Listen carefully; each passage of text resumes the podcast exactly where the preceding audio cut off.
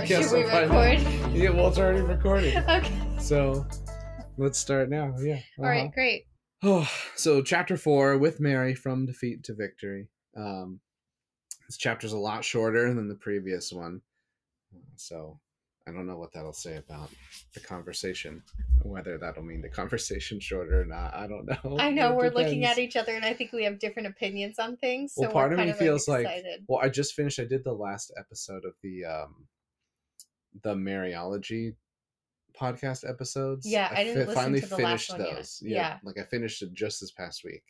So I don't know if that means that I just am. Well, I just did all of this, and now it's like this tiny little chapter, so it doesn't seem like it's that much, or if it's, or if that's kind of tricking me into thinking it's not that much, and it actually is. I don't know. Yeah. Well, I know, and I told you I was like, oh, I wrote about this. Uh-huh. like, So- you know, in my book coming out, it's Uh-huh. all about Our Lady, and and so there's like different aspects. But I think like there's some points in here like we need to talk about, Yeah. right? Uh-huh. Yeah. Okay, so like overall though the chapter is just showing that Mary is the way we gain victory over these issues. So that's that's the overarching that's the thesis we're looking at. Mhm. Yeah, which is absolutely true. Yeah. Yeah. Okay, so what's your first note? Um. Well, I had a question for you. Okay. because there are certain things that she certain things in the book that are very experiential and so obviously i don't have any person i don't have any firsthand experience of being a woman and so i typically like, no doubt, no doubt. want to ask you about those things and so i thought what she i thought what she had to say about and it's a continuing theme of hers where she talks about this uh, feminine power to embody. And she brings up the three k's at least as they are in in german. Um, uh, kirche küche and kindern. And so church kitchen and children. And so she says i think she's quoting something here right? The woman's part is to prepare man himself.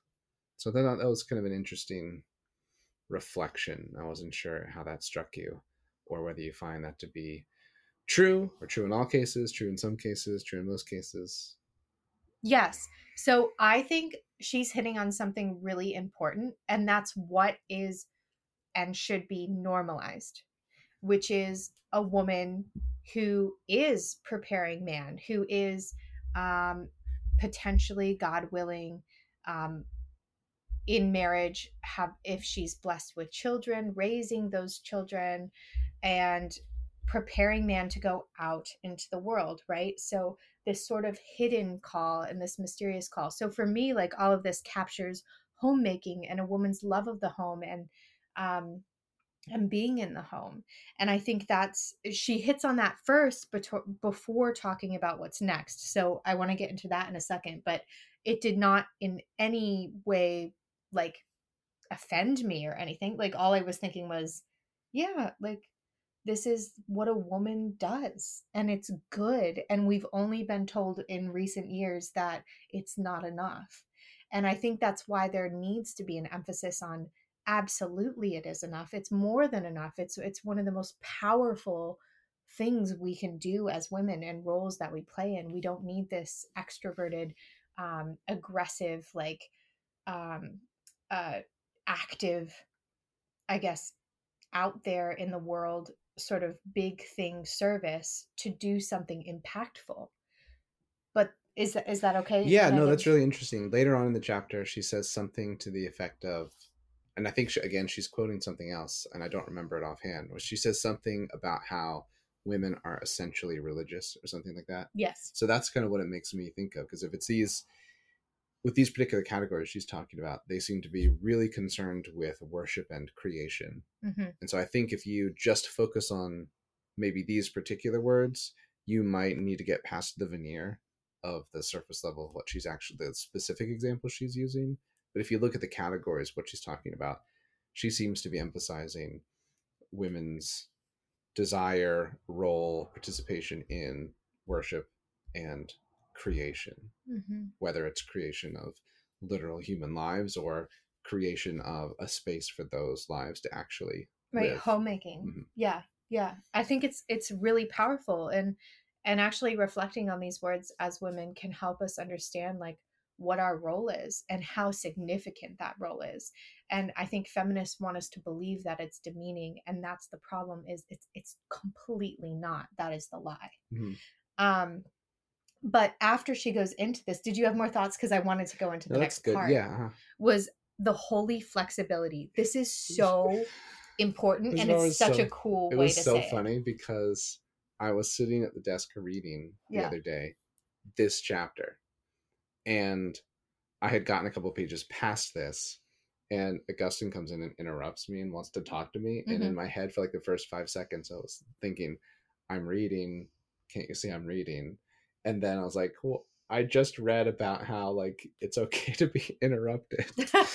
and how because she's what's, what's it on the bottom of that page? She talks about how um everyone knows how hard it is to be interrupted in something that we're doing hmm but the the kind of holy flexibility allows us to pivot hopefully really graciously in a way that recognizes kind of the the worth and the dignity of whatever it happens to be and putting their needs over our own yeah and so it was just really funny that that literally happened like five minutes after I, after I read this particular page Mhm. and this particular thought this is probably going to get into her sort of personalism i would say yeah you can correct me but this is like know. my thought is that when she talks about this holy flexibility she's really making an emphasis here that we as individuals have particular callings and we have to consider what is god asking me to do in this moment and on this particular day and that is a saintly flexibility to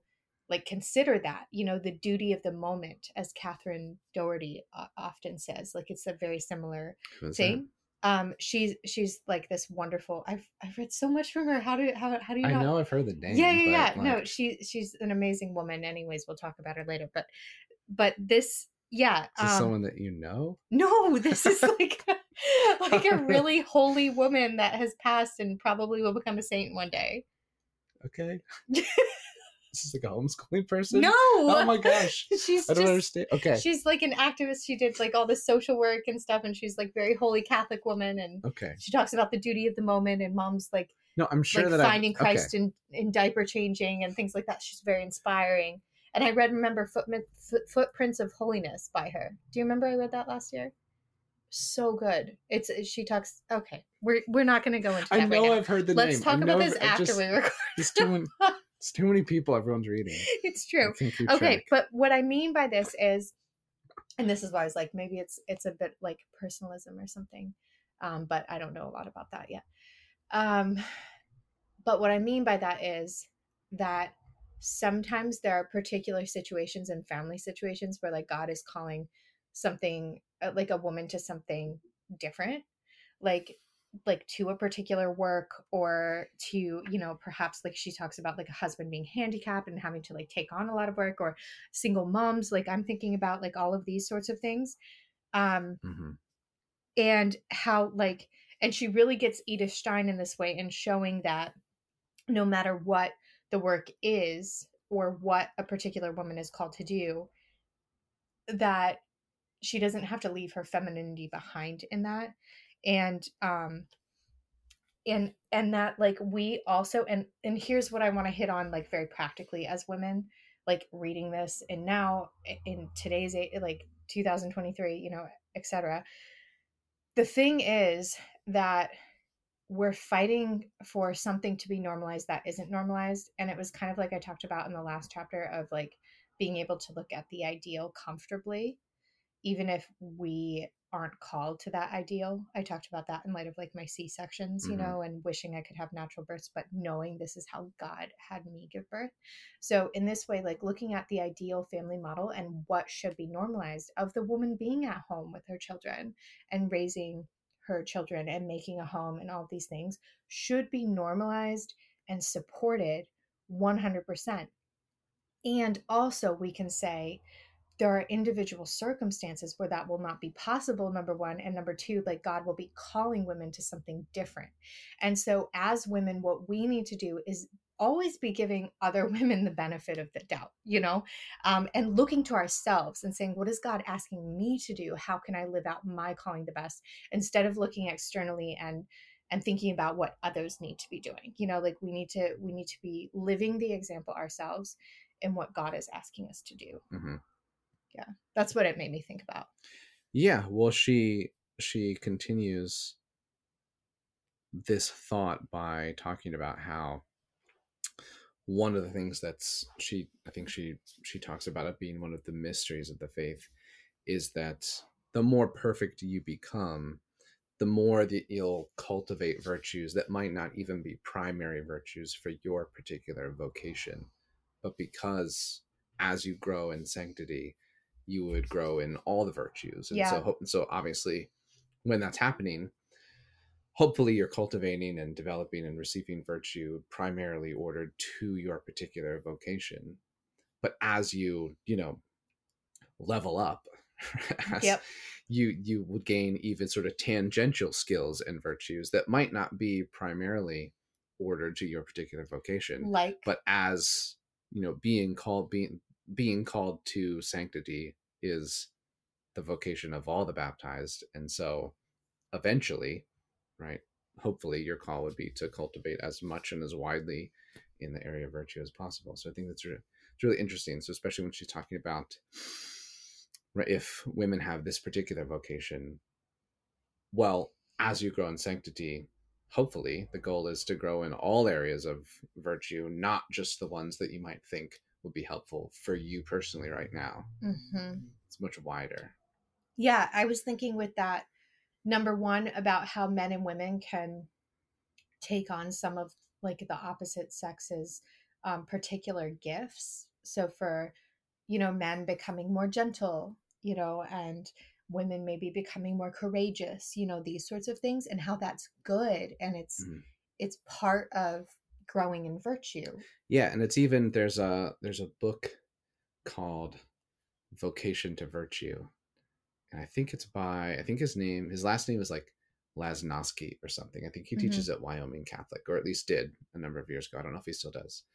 But it's a book. It's called Vocation to Virtue. And it looks at marriage through the lens, at least partly. One of the things that I found most helpful in the book was that it it wants to ask questions about what marriage should look like if you also are talking about the virtues that we typically think of only associated with religious life. Mm, So the evangelical counsels Yep. of poverty, chastity, and obedience. So those aren't like the typical things you normally think of straight away when you think about marriage, right? But he does a really good good job of showing that actually these virtues, these evangelical counsels, are really important for you as a married couple. Not in the same way as Mhm. they are for a professed religious, right? For the consecrated life, it's it's going to be very different. But those are their but they're virtues nevertheless, and so they're going to be things that are helpful for you to cultivate and to focus on in your particular way, even as a married person yes which is which I thought was really helpful and I thought is is a really interesting way of looking at marriage in kind of like a new light. Yes. So before we move on, another thing I thought of with this particular thing was this sort of idea of contemplative motherhood. You know, like we think of the contemplative life and how nuns and sisters it's it's easier to enter into meditative prayer and have like a really contemplative life because you're not so busy and active in your work as a mother is, but how like the holier you become, like the more you engage with that like meditative prayer and you know mental prayer and and the silence like finding those little tiny slots of silence in motherhood you know like where you can find it to just be with the lord in that way that was something i thought of Mm-hmm. but i think we have to be active about that and finding the silence so okay so shall we shall we keep going Yeah. what's your next note So something that I'm not- not sure I'd thought about before was she she gets into the question about the geographical locations of where feminism seems to have sprung up most earliest or most virulently, I suppose you could say. mm-hmm. and she talks about how it's kind of kind of curious that feminism seems to have originated in primarily Protestant countries. And her theory, right, which she also should not, yeah, I'm, I'm not sure it's particularly hers alone. She's probably not the first person to have ever thought this.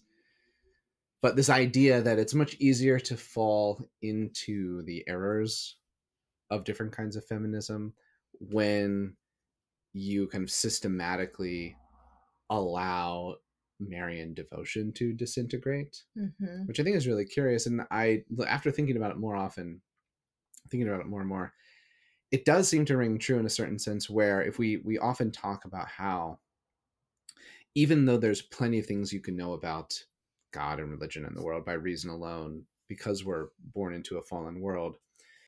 So we talk about the twofold darkness into which we're born sin Mhm. and ignorance. And so if we, I, I can see how if you remove a strong Marian devotion that develops even from the earliest days of Christianity, thanks to thanks to sin and thanks to our own ignorance, right? Thanks to the fact that sin affects our ability to know things and understand things properly and it clouds our vision. I can see how you could kind of fall into that if it's if you don't have a Marian, a feminine element to religion, and you're a Christian, you could think, well, Jesus was a man and the apostles were men, and he calls priests to be men, and all the bishops are, are men, and it seems like the world kind of encourages men to do this, and men seem to be stronger, and men seem to be running things.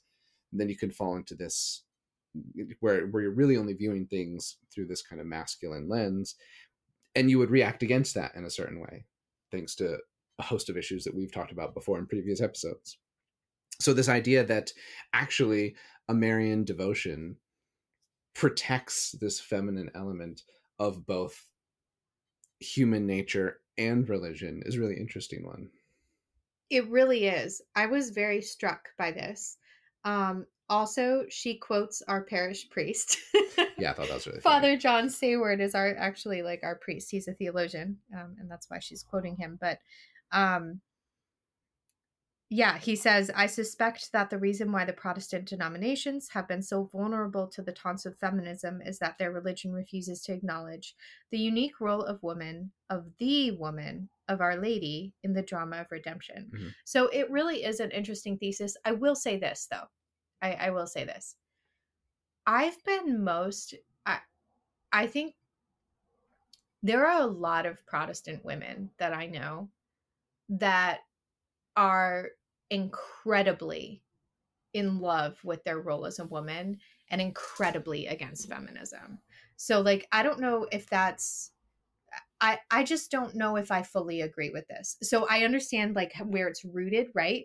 But I wonder if these are people falling away from the faith that are like falling away from Christianity and from Sure. like because if you are a biblical woman and you're looking at the biblical woman, you're going to have you're you're going it's there like this is not just like based on traditions right and and our lady is biblical our lady is the biblical woman so the the protestant that recognizes that and i've met them Well, I think like are inspired well, I'd be willing I'd be willing to posit that she's thinking about how men have messed thing up messed things up here. Right? Remember earlier in the book where she Oh. talks about how it's men inventing all the heresies and getting everything wrong as far as that goes. whoa don't you think that it would be men who would fall into this trap of if I don't have a Marian devotion, all I see are men, right? Jesus is a man, the Mm. apostles are men, and thanks to sin and ignorance, I'm just going to think in a masculine mode, Mhm. and so I'm going to rule, you know, with a sort of domineering, tyrannical way over Uh-huh. woman and then you de- de- where you know you basically give, you know, you give give women every every reason to sort of think poorly of them in that sense, right like to to think of them as almost as an yeah so what you're yeah so i think what you're saying is definitely true. I don't i don't think she even she again this book is so succinct and so Mm. pithy. She's not really including any details. Um so i think that what you're saying as far as the anecdotal evidence it's certainly not something that you would want to just state as kind of a blanket statement right well all protestants are this way all protestant countries have been this way. just like you way don't want to hear all catholics are one way right this has happened it's just not yeah it's not prudent to but i think it's just it seems to be one particular way that you could fall into this would be removing a devotion to to mary the yeah the, the pinnacle of what it means to be a woman is just going to be that much more unhelpful in developing a healthy view of men and women. Right. And I think that's maybe what it comes down to is are we recognizing our lady's role as it is as uh, not just not just like uh, like we're going to talk like very much as like the fullness of Christianity here as the ultimate biblical woman. She is the ultimate biblical woman as well. And I do think a lot of at least I'm seeing this in my at my age like with different Protestants I know that are like very very encompassing of the faith and looking to biblical femininity that they are looking to mary as the new eve as well. Um, and maybe that's a newer movement i don't know but but mary our lady is the answer to femininity and um and yeah so yeah i mean it's it's a curious thing that even most of the most of the men who you find at the start of the various Protestant denominations in the 16th century, mm-hmm. almost every single one of them explicitly talks about how like Marian devotion is good. Mm. Doesn't matter like who it is, like Luther, Calvin, Zwingli. You can find explicit things at the roots of all of these different breakoffs and divisions of different Protestant sects. They all explicitly will say good things about Mary and it's more the later developments where that kind of just falls away. Well, yeah, and so I mean it's kind of exactly... so it's, so it's kind of interesting that you say, well, maybe it's a new thing, etc. It's it would almost be a kind of like turning back in time. Like, yeah, uh-huh. yeah, it's kind of interesting. Yeah, I I mean the devil wants people not to get close to Mary. That's that's the fact. The devil does not want people close to Mary or to look at or to look at her as anything special at all. That is exactly what the evil one wants. He really, really planted that seed well in um, different sects of Protestantism. That is certainly true. I mean, we have to fight this battle all the time. Like, Mhm. why do you worship Mary? No one worships Mary. That's Catholic. Okay, like relax. like, well, and that's for and that's for two reasons, right? It's first like on the one hand, it's for the sake of Mary herself. Yep. Right. It's it's not helpful for him. It's not helpful for the evil one for you to have allies in the fight. So whether it's your greatest ally, right, Mm. Mary, or any of the other saints, right, it's Mhm. a destruction of the cult of the saints in the first place. And then secondly, right, you could argue more importantly, throughout Christian tradition, right, the last two millennia, Mariology is always always has to revolve around Christology, right? So that's why the whole like the councils in the, in the fifth century that defines Mary as the Theotokos, the God bearer, was specifically thanks to a Christological heresy about who Jesus is. And so Mm. when you decide if if you want to say, well, Mary's not the mother of God, she is the mother of Jesus, then you're raising a lot of really thorny questions about the person of who Jesus is. Mm. Right? You see, because you can say, well, okay, is, are there two persons? Right? Mary is the mother of Jesus, and the Father is the father of Jesus is God. What does, what does that mean? And so the council Mhm. basically just said, well, no, Jesus is a divine person. He's one person. And women, mothers, give birth to persons. So Mhm. if Mary gives birth to Jesus, she gives birth to a divine person. She gives birth to God. Therefore, She Mary is the, God mother of God. Yeah, yeah, it's yeah. very simple and straightforward. yeah. So it's it's an interesting thing where you know that's everything's connected. So you want to knock over one domino, you don't realize how many other dominoes are falling after that, just further down the line that you might not see at first, but that actually are important. Yeah. Yeah, good. So she she then goes into purity and how Our Lady captures purity and helps us to remain pure. Um, but what I wrote a note on it was on page 85 with this and um, it was about communicating modestly. So she talks a lot about even in the faith, like people just communicating um, without reverence to Our Lady and the Lord and to these sacred um, elements that we're discussing of the faith and how it can be discussed with such coarse language or you know i'm thinking of like the really just like sort of um like I don't know how to say it exactly, but but I guess just like this like this language of just irreverence and just talking about it to get us excited about like Christ being like you know the Jesus is my boyfriend kind of mentality, you know, or like he's my friend and and it's just very lighthearted to the point of irreverence. And I think she hits on that here and so um I you know Alice von Hildebrand hits on that and I think she shows that like Mary's, you know, she says like Mary's mouth would be like flowing out with like music. You know, it would just be lovely. Everything lovely, everything good, everything poetic and wholesome and and and in a state of reverence. So I think she shows um that reverence is lacking in our culture and she hits on that and I think that's really important for our time. Yeah, I mean, I think something I don't remember when. It was a long time ago. because when we were still at Ave in grad school at some point, and Jeff Frola was giving some lecture. This is he's a theologian on yeah. Mary. Yeah, he teaches in California yeah. at the seminary in um, San Francisco. I think mm-hmm. is it Menlo Park, St. Patrick's. I think that's what it is.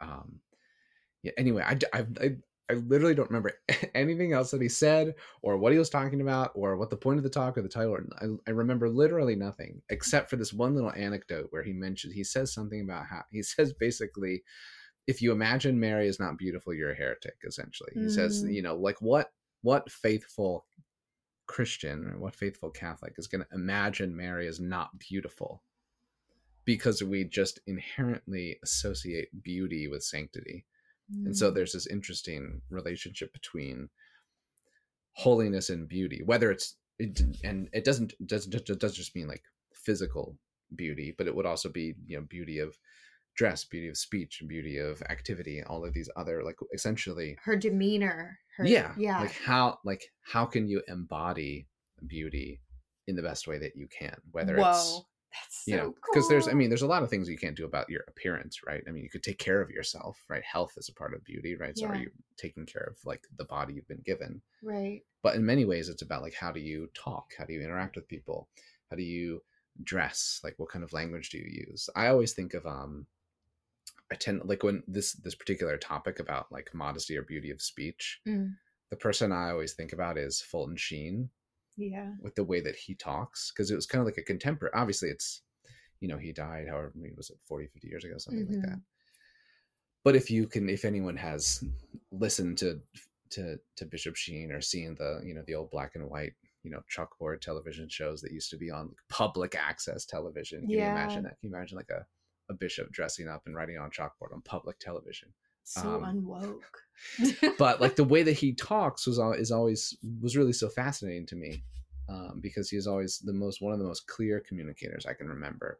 But the way that he talked is always a very, I guess, what you would nowadays call a kind of old school reverence with everything that he said and mm. did, which I always find really attractive. It's refreshing and we need it. Yeah. We don't need the watered down way of communicating and the the lack of reverence. I think we're uh, we're yearning for reverence in our day and age. We're yearning for the tradition. We're yearning for something different because everyone has become so um not just irreverent casual. but casual. yeah. yes. uh-huh. and and we don't like it's it's it's not great. Yeah. it's not great. Yeah. Yeah. I think that that's probably true. I think because we live in that kind of society there's times where trying to be more formal or reverent almost seems like you're pretending. But just do it anyways. Yeah, like I, I, feel like I've tr- I've been trying it. to do like a little bit more of that. Well, I feel like that's part of like you know hard. how I dress. Like I changed to like wearing dresses every day, and uh-huh. ori- originally I was like, "Am I a fraud?" Like you know, like is this me? Yeah, you know, da, da, da. Uh-huh. but it's like no, I I want to capture the nobility of who we are, and that's what it comes down to. Is I think this sort of thing like thinking about our demeanor and our words and how we're externally communicating to the world is a way of entering into like um not just reverence but also an and seeing the goodness of the human being and seeing the nobility of like how God made us mm-hmm. and what we're meant to be. Like we're called into something higher than yeah, just yeah it's just it's yeah it's just interesting because like cultural mores have changed so much so rapidly yeah. you know what i mean like i imagine like my like our parents probably referred to their parents as you know like sir and ma'am Mm, things like that Interesting. and yeah. i'll go downstairs and the, the four-year-old be like can i have some more juice dude and it's like you know and on the one and, and the one part of me thinks it's really funny because you know she's just playing around she knows that she's doing it because I, like because I'll laugh at it yeah. right Yeah. but there's just a certain sense in which our culture is much more casual and we kind of and you know, we kind of live that too and so there's there's probably like a there's like to me there seems like a good middle ground you know where you want to inculcate a kind of reverence especially for the things that you should be reverent for Oh goodness. but even like with you know like i think we've tried to with this parenting as far as that goes i think Mm. there's like a good middle ground where you know you don't want your you know you don't want your kids to view you as a kind of like a boarding school headmaster right. but you also don't want to be like their buddy there's like Yeah. a good middle ground There- there is. there that's you know and again based on culture that's totally different like i would expect just culturally so like the american south yeah. will use sir and ma'am just all the time yeah. in a way that you wouldn't find in a lot of other places in the country just based on regional Right. differences um anyway that's kind of a tangent Yeah. No, it's interesting. But based on- okay, about. so so culture related to this, here. though, Yeah. um I, I I was trying to think and I, I think I might have the answer but when I was reading through this I didn't have the answer I couldn't think of it um what the because she talks about this um right being talked about the virtue of reverence and I was trying to think of like what what's the opposite of reverence Well, right away I'm like irreverence. That seems too easy almost, okay. though, all right. All right? right. Let's hear. I mean it. maybe that's Let's wrong I, no. I don't know All right. I'm still Oh, trying to think through it right there's a well, irreverence. Okay, but just like Okay, adding adding the prefix doesn't. Right. So, so if you're thinking about okay, what's the opposite of like courage? It's not like uncourage. There's a specific. all right. vice, All right. I hear you. Right. Like it- Yeah. okay, well, courage and cowardice. Right. So yeah. there's the the only thing I was. I mean, maybe like a quick Google search could remind me of something I've forgotten, but um, I was just sort of. It seems like maybe impiety. Oh. But wouldn't that just be like? not yeah. Okay. pious? Sure. Irreverent. Fine. I just I, I didn't know if you had any different thoughts on like the what the opposite, Opposite vices we have sort of taken on as a culture that would militate against the cultivation of reverence I- so it's yeah. more just like a kind of a thought experiment of like what makes us not be reverent I think that's like more a, of it is. I I'm thinking of a word. Would i mean we like Huh? to be like is crudeness a word? Sure yeah okay yeah, yeah like no, uh, that- uh-huh. like something like that yeah like we're crude, crude we're blasphemous we're just um, you know what? No this is the I mean- opposite. This is it. I got it. Prideful. Well that's the opposite of all virtues. That's got okay but it seems like particularly no no no i think this is particularly because you, if because she's talking about reverence in terms of like prostrating yourself Hmm. self before the okay altar sure yeah and yeah okay stuff uh, like Yeah. Well, I was thinking in terms of yeah. Cause, uh, no, I think I think what you're saying is probably really really hits close to home. Because for me, when I was thinking of okay, well, what's the opposite of reverence? Is it impiety? Is that just kind of like a fancy word for irreverence, like you're saying? yeah. But there's there's multiple there's different kinds of piety, right? Because um, where there's a piety we owe God.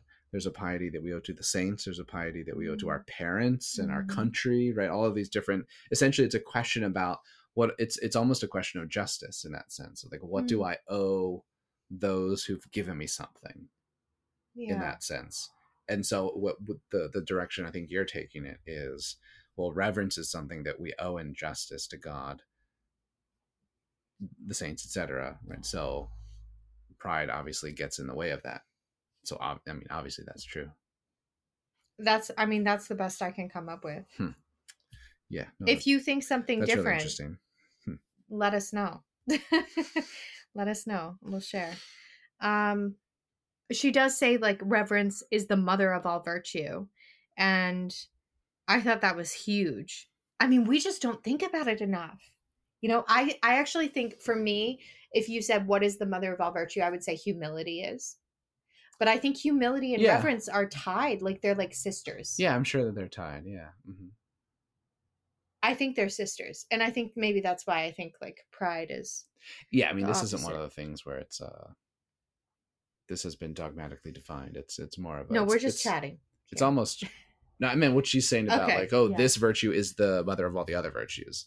That's it's this seems to be more of a not rhetorical question, but almost like a you know sort of how are you talking about it? Because when you're when you're relating it to pride, I think Mhm. most you know most of the tradition would say, well, yeah, it's actually pride. That's the worst sin. So relating it to pride and flipping that around to the, well, you know, what virtues are in in harmony with this, then this this statement of hers, right, reverence being the mother of virtue, as Yeah. being kind of the counteracting virtue to pride, would make a lot of sense. Yeah.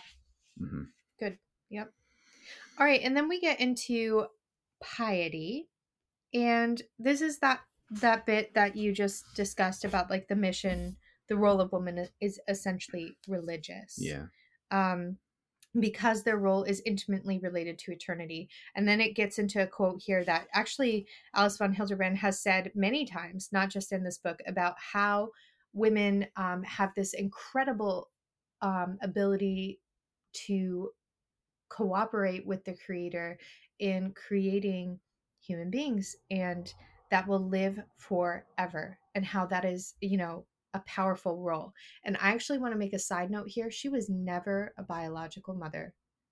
So she she suffered infertility. Wait, is that true? yes. She only lived out her spiritual motherhood and she talked so beautifully about physical motherhood and the importance of it which is absolutely incredible Maybe I knew that and I just forgot. yeah, I mean, it's really That is- incredible. That is interesting. Just like Edith Stein talked so much about motherhood, and she never had children.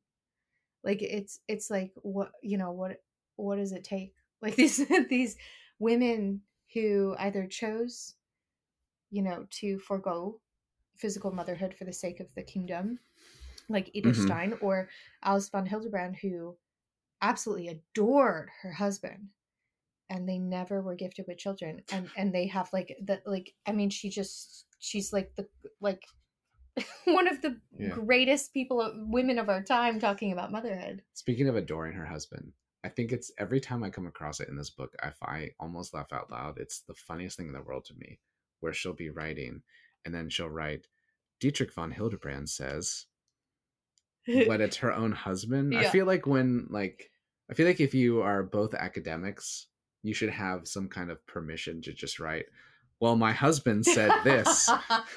yeah and then you can include the work in the footnote where it's like, okay, it's not just some Yeah. random guy like on the couch who said this. It's actually well it was dietrich von hildebrand who said reverence is the mother of all virtues Well, and she quoted him on that well. so There you go. I think she should have just said, "Well, my this is what my husband said." yeah Right? It's. no she's keeping it professional you know I just think it's. I don't know. it is funny um okay we had we had a little note here you i think you underlined this yeah Yeah. So I had. okay A, so I was Yeah, just let's talk. curious about her. She she quotes Saint Bernard, but doesn't actually quote him. She just says, "Well, Saint Bernard said this one thing," and then moves on.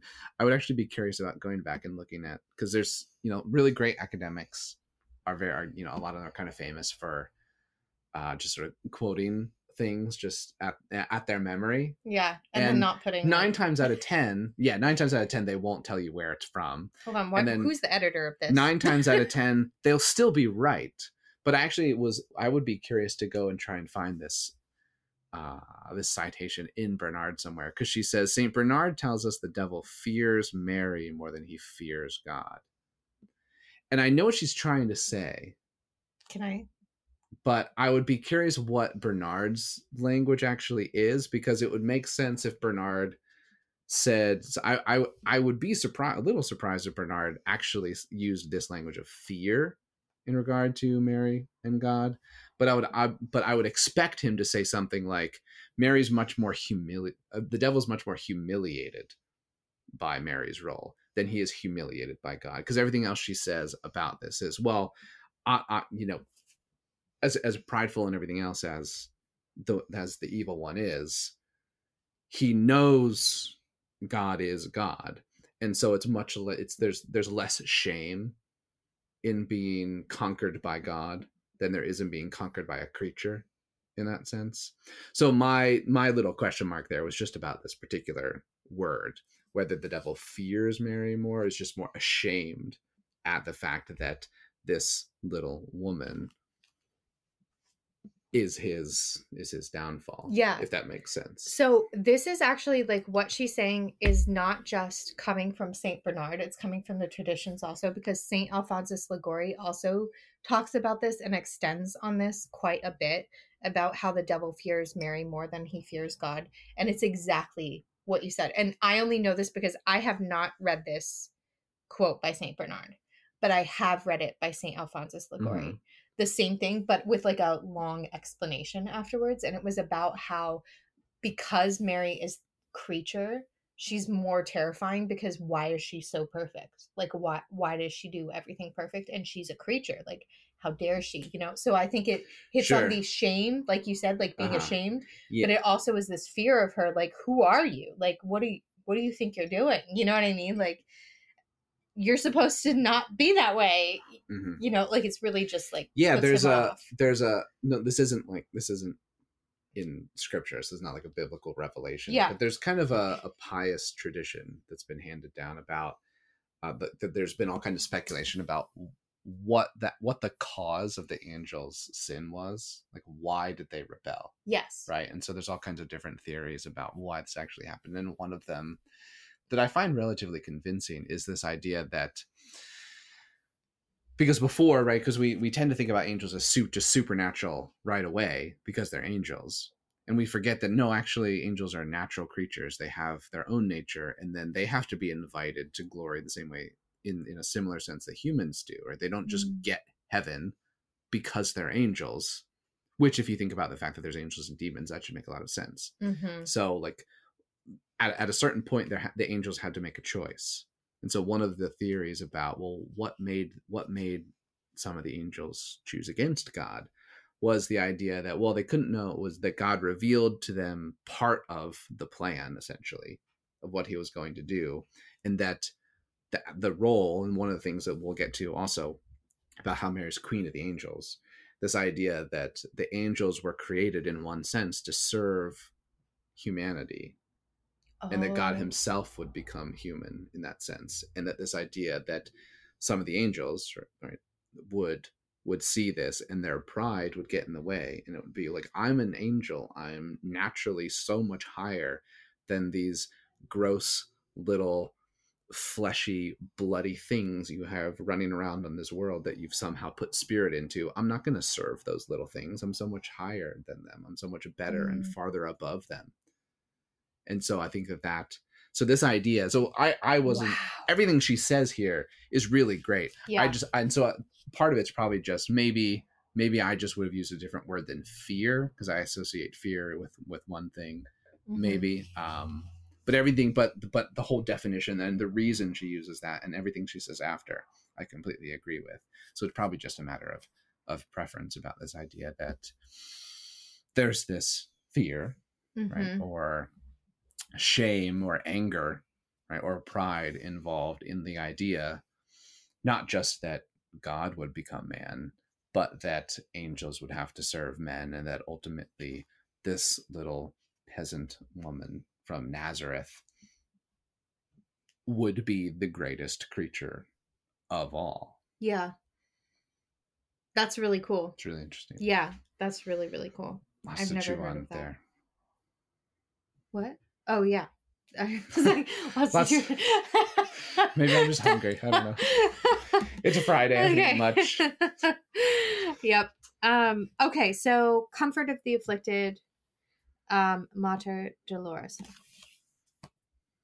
Yes, Sorrowful mother. yes, the sorrowful mother. Um, I wrote a note here that the more the saints, the more blessed we are, the the holier we become, um, the more we have suffered, the more we will experience high highs and low lows um, in our life. Like, and we see this in the saints' lives. So, like, I see this, and you can see it so intrinsically in Our Lady, I just wrote so much about this in my book, like this part about how she Yeah, so if you're just interested more, just wait till Megan's book comes out. and if you can't wait till that happens, you can go to the Substack and listen to all the Mariology podcasts.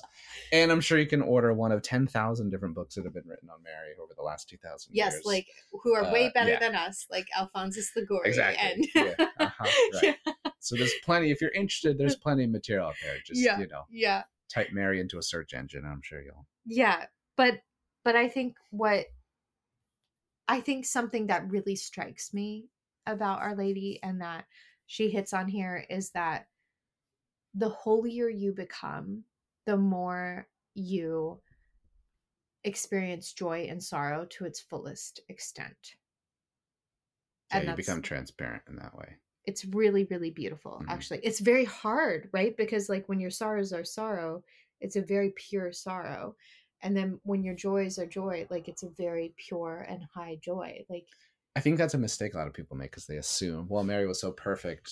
Uh, I can't relate to her because she was so perfect. She could probably understand everything that was happening. And so she wouldn't have gotten sad because she would have just understood why it happened. And the people make a similar mistake about about Christ. And they think, well, if you if you think that Jesus saw the Father while he was alive, then his passion must not have like been a big deal at all because he just would have known he was gonna like come back from the dead and everything was going to be fine so it must Mm. not have been that bad whereas actually metaphysically theologically when you understand all of this properly you understand well actually no christ having the beatific vision means that his suffering was essentially infinite yeah because he saw every single thing associated with it, every single consequence of every single sin, and that was suffering. And in an analogous way, Mary's perfection, like you say, allows her to be kind of finely tuned to all the different range of emotions, high or Mhm. low. hmm Yeah. yeah and i think then she sort of shows she wraps up in the end about how everything that we do as as men and women is useful when it's ignited by love and you know that's when it becomes something holy and that's when it becomes something transcendent and so good and higher than us is when we are you know she ends with whether it is cooking or washing if it's done as a service to god it certainly glorifies him much more than an arrogant business or intellectual work and she's really just showing that women in the home doing our work you know doing our hidden work that's not recognized by society and the world as significant is so good and so significant and so holy and so religious hmm Yeah, and I'll the, the last thing we'll maybe finish with this. Yeah. Just mention um, something practically I thought maybe that's that's going to be helpful for me and that maybe is helpful for everyone listening. Um, she mentions on the second to last page of this chapter, and something I'm I'm assuming most, if not all, Catholics will be able to do in their own house with some piece of artwork. Right? She talks about how she she just mentions and pauses on the the act of Mary looking at the Christ child's face as being this very particular intimate moment, and it just struck me that that's that's essentially a kind of like a foretaste of heaven in that sense because like we're looking forward to doing the same thing.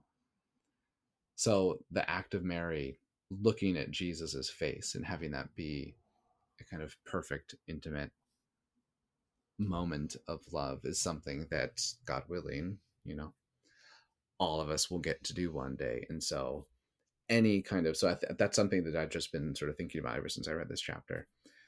Um but in all the different you know however many however many uh you know paintings and things we have spread throughout the house that that that that particular image right mary and jesus like looking at each other Mm, is essentially a kind of window into what heaven actually is going to be it's beautiful and so i guess we'll finish there Yeah. it's definitely not shorter than any of the other ones that's okay but that's okay. well both you and i have been doing All right. mariology stuff Yeah, so. uh-huh, for sure. All right, so I think we have two chapters left, which means two episodes left. So two more weeks after this,